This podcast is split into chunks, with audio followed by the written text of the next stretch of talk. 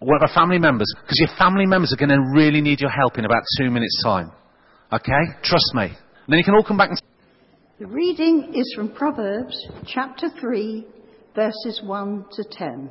Proverbs chapter 3. My son, do not forget my teaching, but keep my commands in your heart, for they will prolong your life many years and bring you prosperity. Let love and faithfulness never leave you. Bind them around your neck. Write them on the tablet of your heart.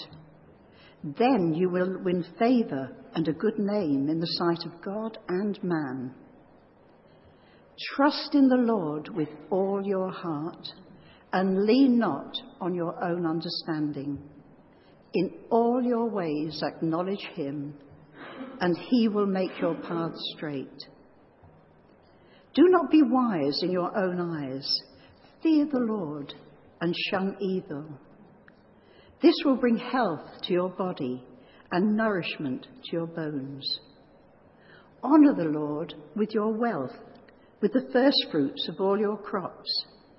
Then your barns will be filled to overflowing, and your vats will brim over with new wine. This is the word of the Lord.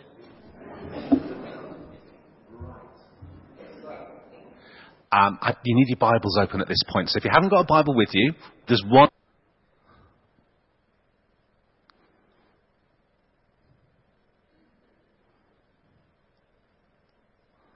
Father, continue to speak to us right now as I speak, and day by day, week by week, direct us. Amen.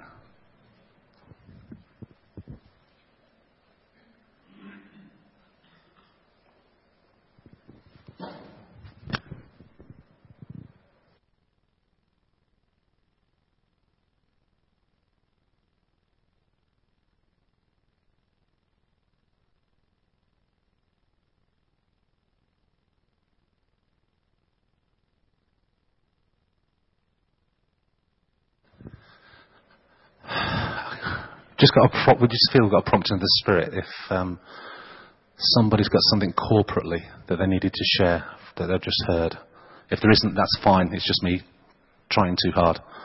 But I just thought I'd give the opportunity in case.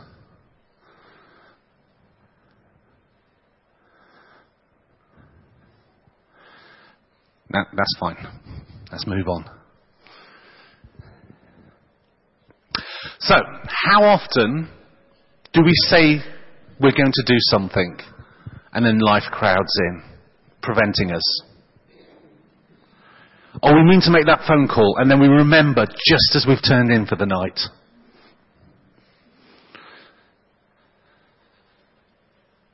Is it just me that says, yes, yes, yes, I'm definitely going to do that? Absolutely, not a problem.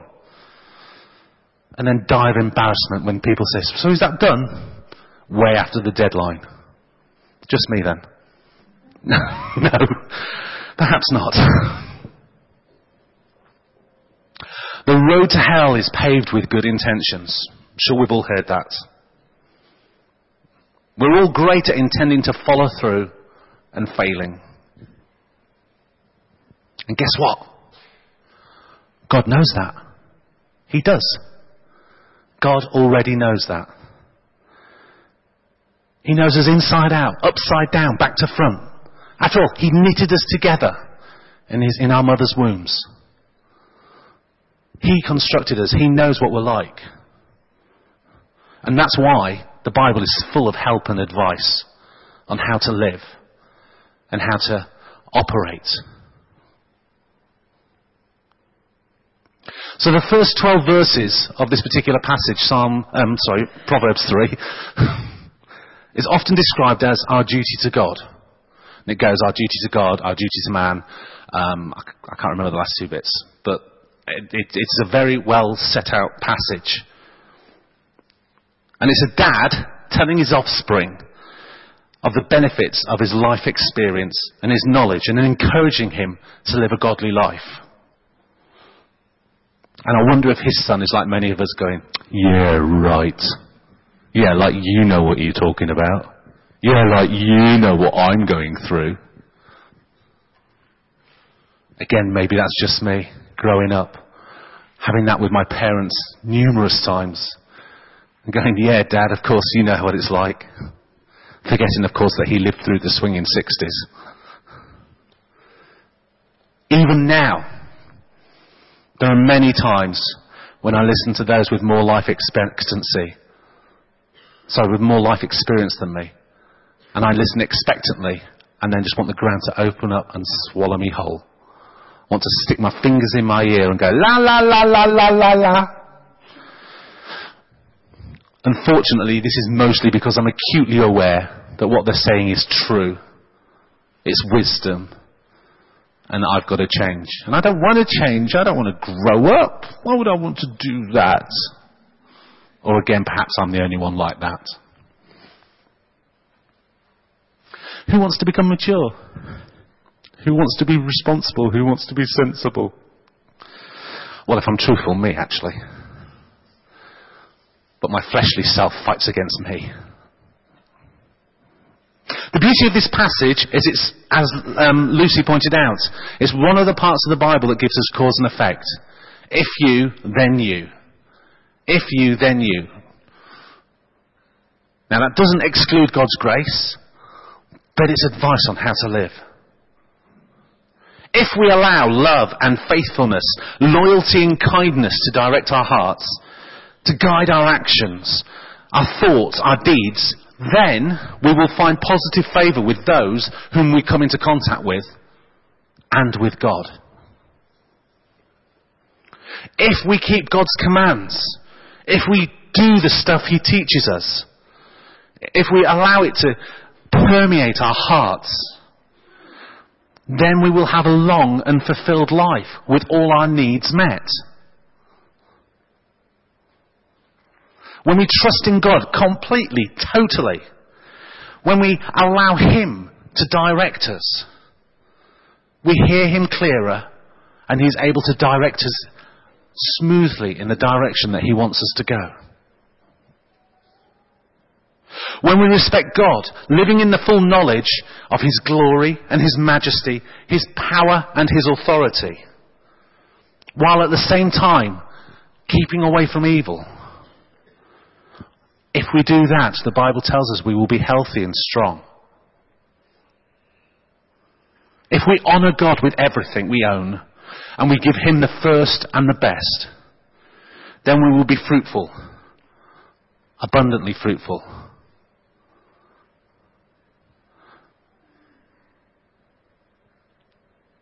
After all, who owns all the donuts? God owns all the donuts. Who owns all the mobile phones? God owns all the mobile phones. Who owns all the street lamps? God owns all the street lamps. Who owns all the motor cars? God owns all the motor cars. Who owns every speck of dirt? God owns every speck of dirt because the Bible tells us the earth is the Lord's and everything in it. So tell me what you think of this story. A man had two sons.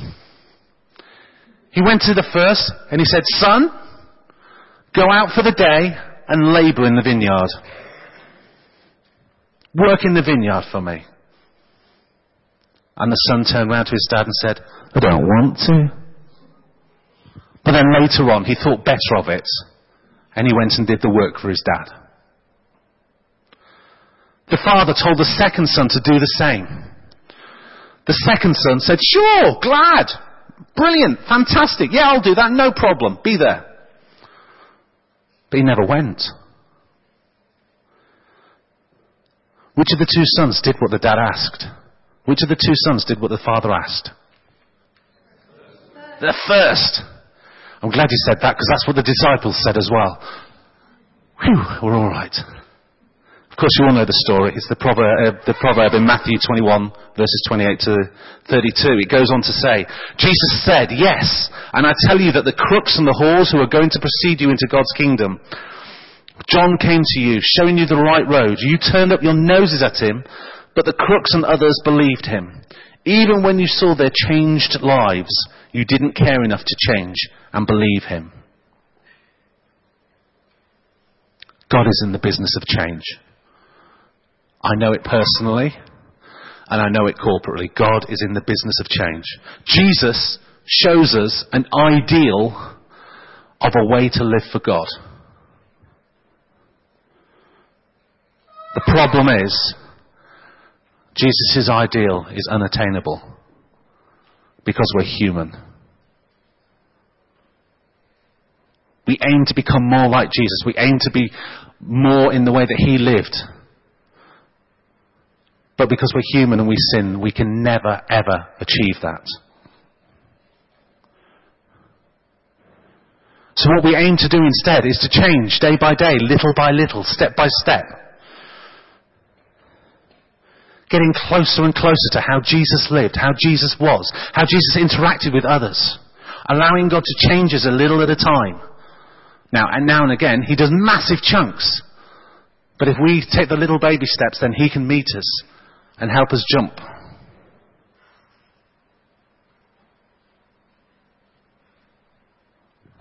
So often in my life, my good intentions get lost. They get drowned by the business of life. I try and bite off too much, try and change too much too quickly, and get discouraged, downhearted. I try and do it in secret so that if I fail, then no one will know. With no one to keep me accountable, with no one to cheerlead me. I've, I've, I've got to divert at this point. I am so lucky. I am the most fortunate person in this church because I've got honkers. What? I've got honkers. Right. This was brilliant UCB stuff. When you've got geese flying, you've got the lead goose and it's leading, and then you all know that the other geese fan out in a V and they, re- they ride the currents of the first goose, so it's much easier to, uh, to fly. However, one of the most important jobs when you're flying as a goose is the people at the back. The people who encourage the goose to go on. The honkers. That's why when you see geese flying overhead, you'll hear a horrible racket. When you hear the horrible racket, that means the person at the front leading has been doing it for a little while and is getting tired, is getting worn out, is getting disillusioned, and the people at the back are going, honk, honk, keep going, honk. I'm going to encourage you, honk. Come on, we can do this, honk. Honkers. And I've got some honkers in this church. I've got some people who honk for me. Who come up to me and go, Paul, Keep going.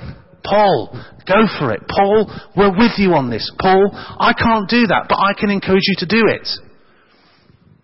Equally, honkers, if you understand, and I don't fully understand this, I'll be honest, how geese structure works and how head gooses and lower gooses and boss gooses and follower gooses works. But the other job of honkers is, is to um, discipline one another. So that's why you get the snapping bills and pulling out of tail feathers and keeping people in order. And I've got one or two of them here as well who go, Paul, honk, you're being a prat. Paul, honk, stop it. Paul, honk. Come on, did you really think that was a good idea? Get yourself some honkers. It's a brilliant, I, tell you, a, that's brilliant. I've got honkers who encourage me. Sorry, I know that's a diversion. I'll go back to my script now. I apologise, but thank you, my honkers. You know who you are. So instead of good intentions, we need to believe that what the Bible tells us is true. And we need to let it soak into our lives. Like Mike said, we need to allow that soft tissue to open up and let the Bible permeate it. All sin comes from the heart. You can't do anything in your head unless your heart allows it. So you have to have your, your heart full of God, heart full of Bible. Let it soak in there. We need to let down our masks. We need to put down our walls. We need to open ourselves up, even if it's just a tiny, tiny little crack. And we need to show our brothers and sisters our failings, our struggles, our weaknesses. We need to become family. We need to care for one another. And we need to know that we can stand up in a small group, because it is quite scary to stand up in front of all of you and go, I'm an overeater, help me. It's quite terrifying in front of all of you, but in a small group, it's, it's a little easier. We need to be honest about our failings and our struggles so we can support one another. Because I don't think anyone here is perfect. Anyone here perfect? Anyone want to admit to that? No? Fantastic. I'm not the only one who's messing it up then. Brilliant. We need to support one another. We need to allow God and the Holy Spirit to make us more like Jesus. We need to help one another, sharpen each other, knock the edges off to become more beautiful. We need to let God speak to us and truly believe that what He says will happen is going to happen.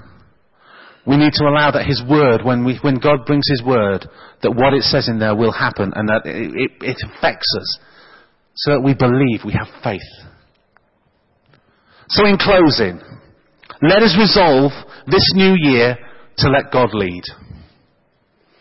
Let us as a church family support one another.